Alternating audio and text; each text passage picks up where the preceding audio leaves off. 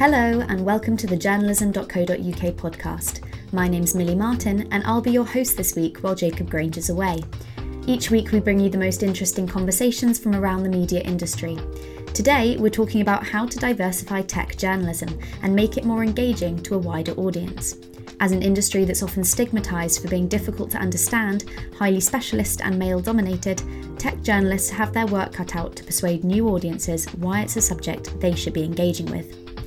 My guest today is Amy Lewin, Deputy Editor at Sifted, the new media platform that aims to provide the most comprehensive coverage of Europe's startup world. Backed by the Financial Times, Sifted was launched in January 2019 by founders John Thornhill and Caspar Woolley. Sifted aims to provide original and insightful coverage that supports Europe's next generation businesses, especially the 630,000 technology led startups across the region. We'll be talking about the wider importance of tech journalism, where the industry's diversity gaps lie, and what can be done to address them. Ultimately, Amy wants tech journalism to come into the mainstream media. She says that every business will be a tech business before long, so there's no better time for people to start engaging in this type of journalism. More on that later, but for now, this.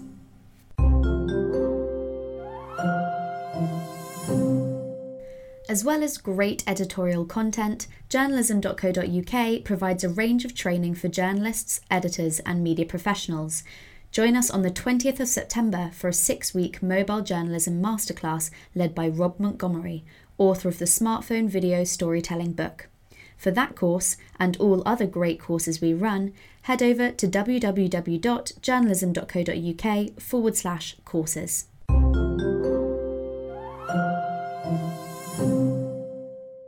So, Amy, welcome. Um, how are you doing? How's work at the moment? It's it's a bit slow actually in terms of the news because um, at Sifted we write about startups and tech, and all the investors seem to go on holiday in the summer, and uh, we cover Europe, and lots of Europeans seem to take the whole of July and August off. But we're growing quite fast, so there's a lot of stuff happening um, behind the scenes, which is quite quite fun. Yeah, lots on the horizon. Um, can you start by telling us about what the original motivation was behind the launch of Sifted? What are you aiming to achieve? Sure. So, Sifted's um, founder is a man called John Thornhill, who has been at the FT his entire career. Um, he climbed his way up to deputy editor, and he's always been super interested in tech and innovation. And he was writing a lot about these kind of big tech companies, and the FT wasn't covering, or isn't still isn't covering, the kind of earlier stage tech companies. And John thought, you know this is these are kind of the big businesses of the future. Someone you know there's a big opportunity to be covering them and to be focusing on them in europe because a lot of tension goes to silicon valley and what's happening over there.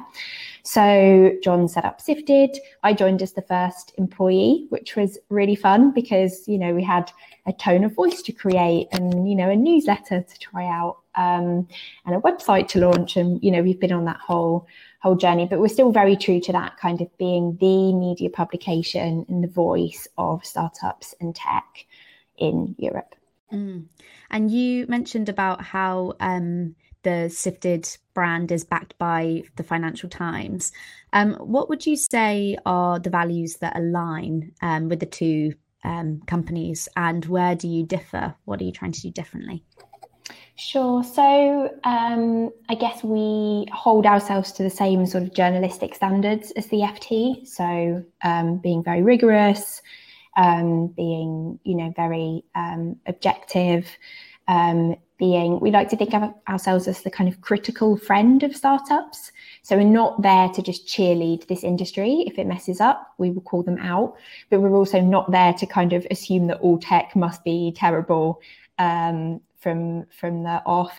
And where we differ, I'd say, is we our tone of voice is more um, conversational. We're a bit less formal.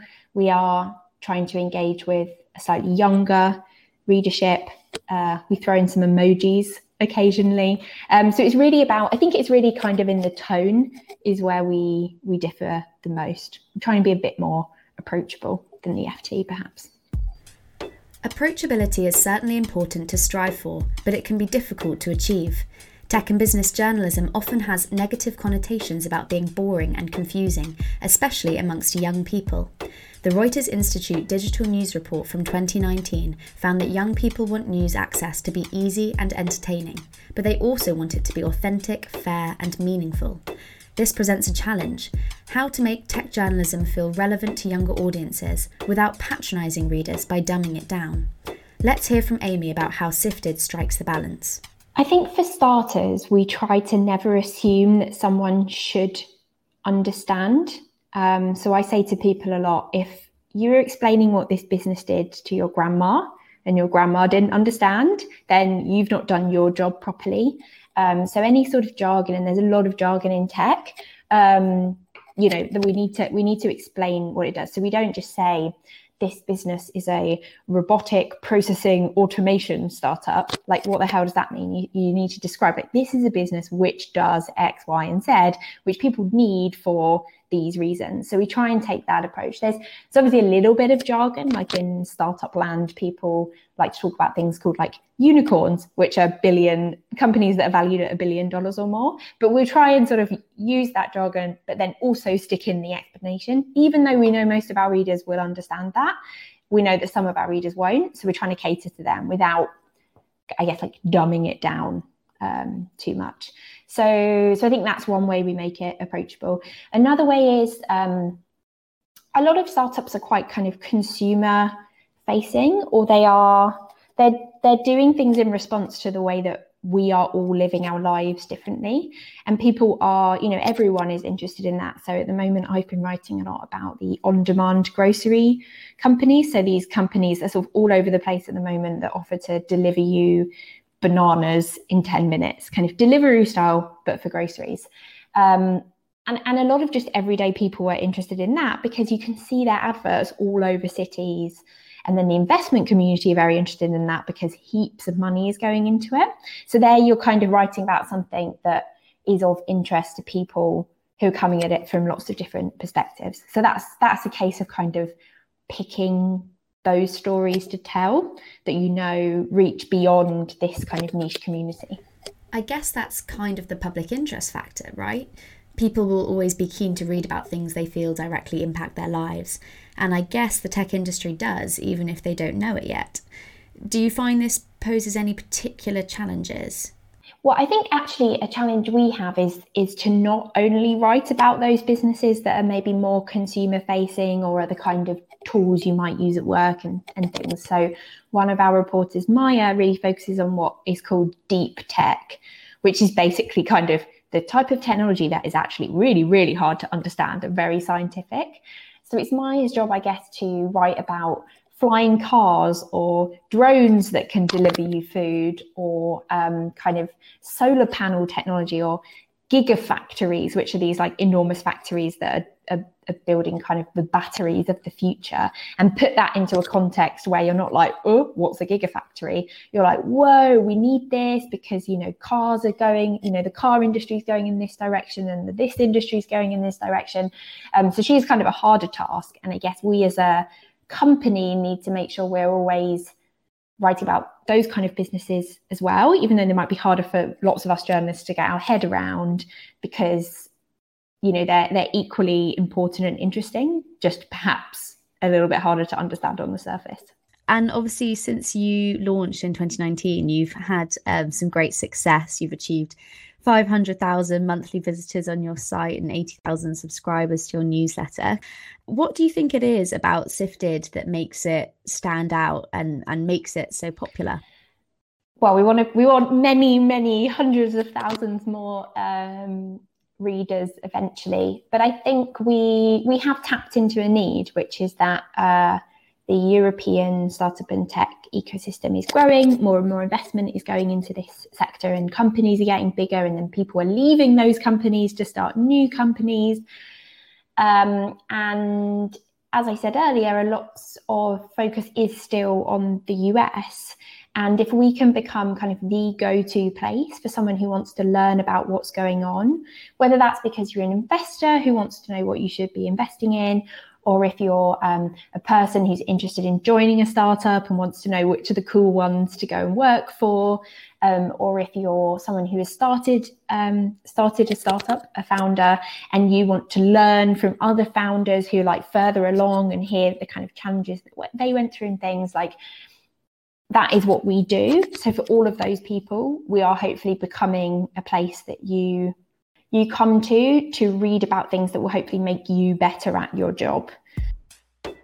A 2019 survey by Her Majesty's Treasury found that only one in three UK entrepreneurs is female. The access that women have to funding and networks is a large driver of this problem. Last year, only 1% of the total funding spent on startups went to businesses run by women. And shockingly, women of colour received just 0.2% of that investment. Despite initiatives by the likes of STEM Women and Morgan Stanley that have tried to bring more women into the tech sector, this is still a very bleak picture.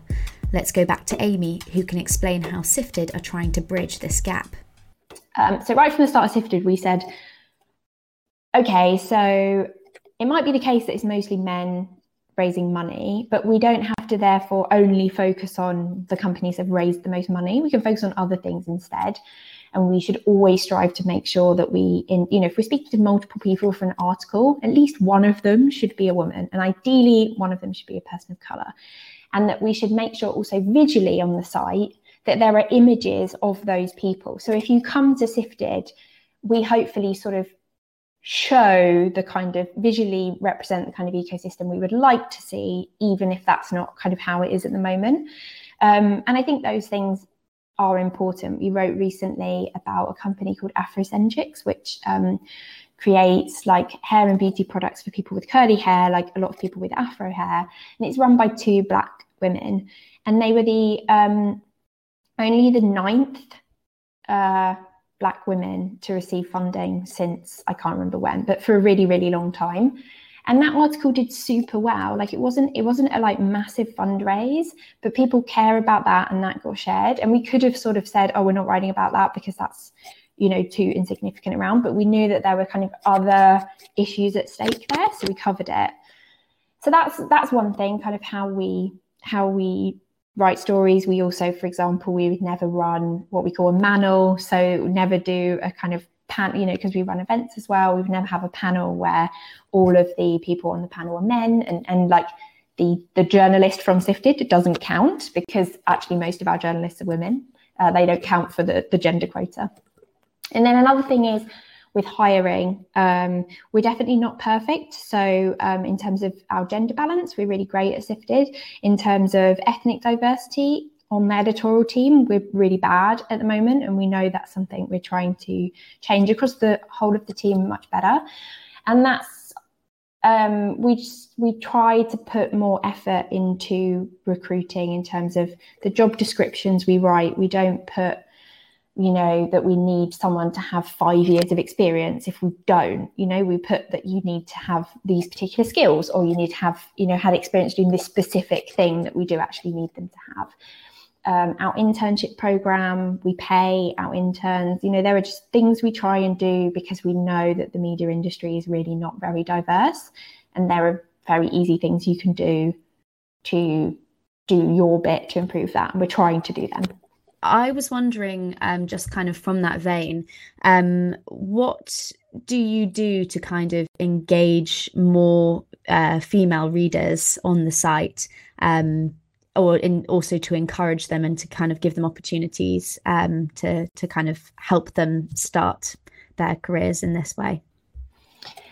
I think it comes back to that representation point. So recently, for example, um, we wrote about someone who had been promoted in an investment firm, and she was kind of their first, I think, female partner. So partner is kind of the highest up uh, person in an investment firm.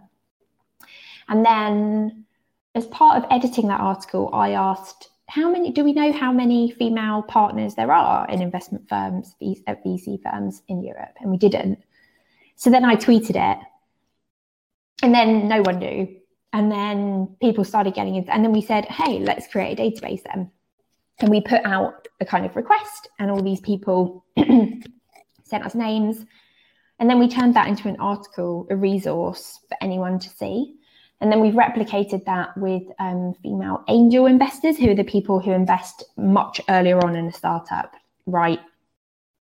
Rel- I'm doing bunny quotes, small, small checks that may be several, you know, tens of thousands of pounds, but for these investors, that's you know, fine. Um, and then again, we've kind of crowdsourced this list.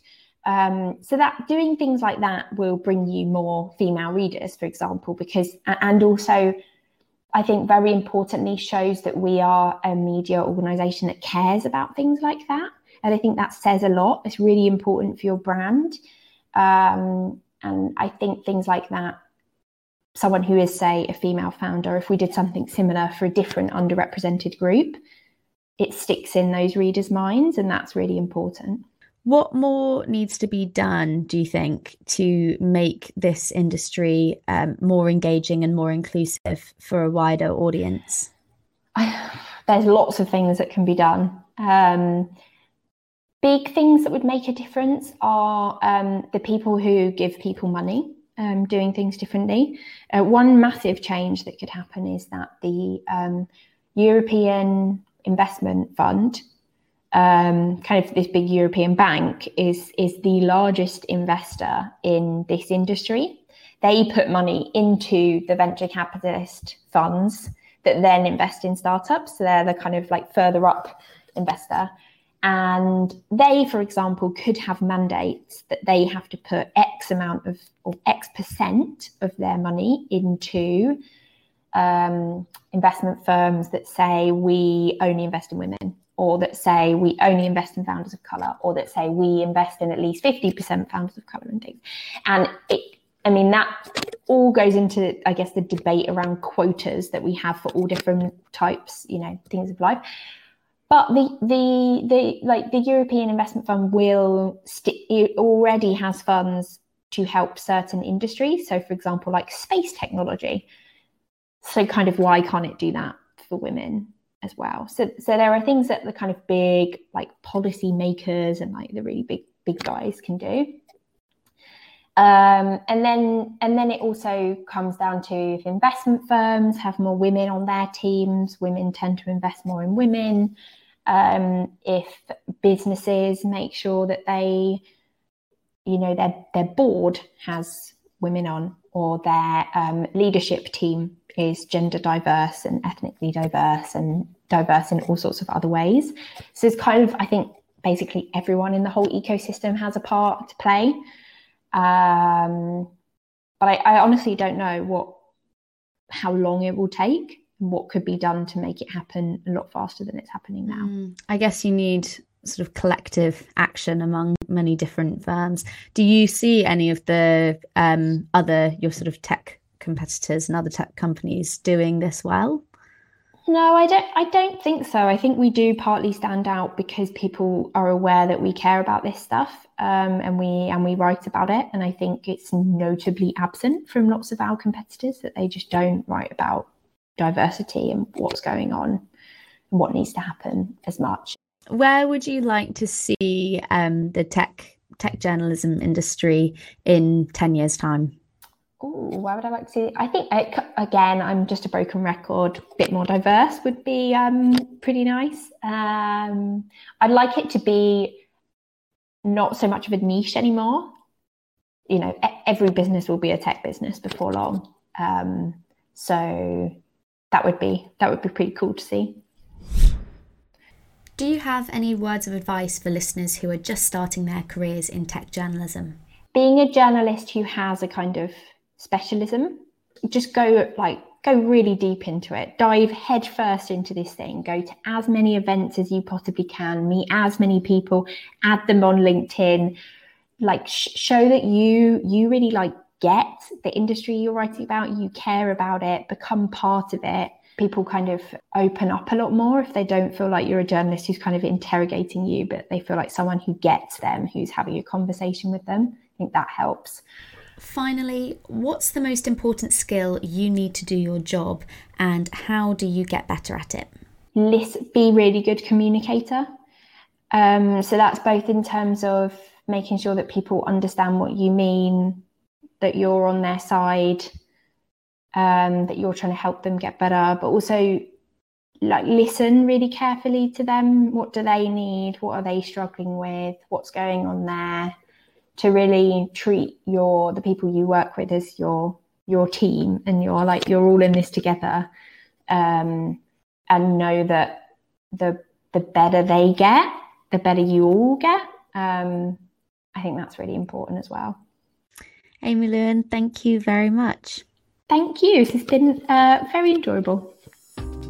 It was really interesting talking to Amy.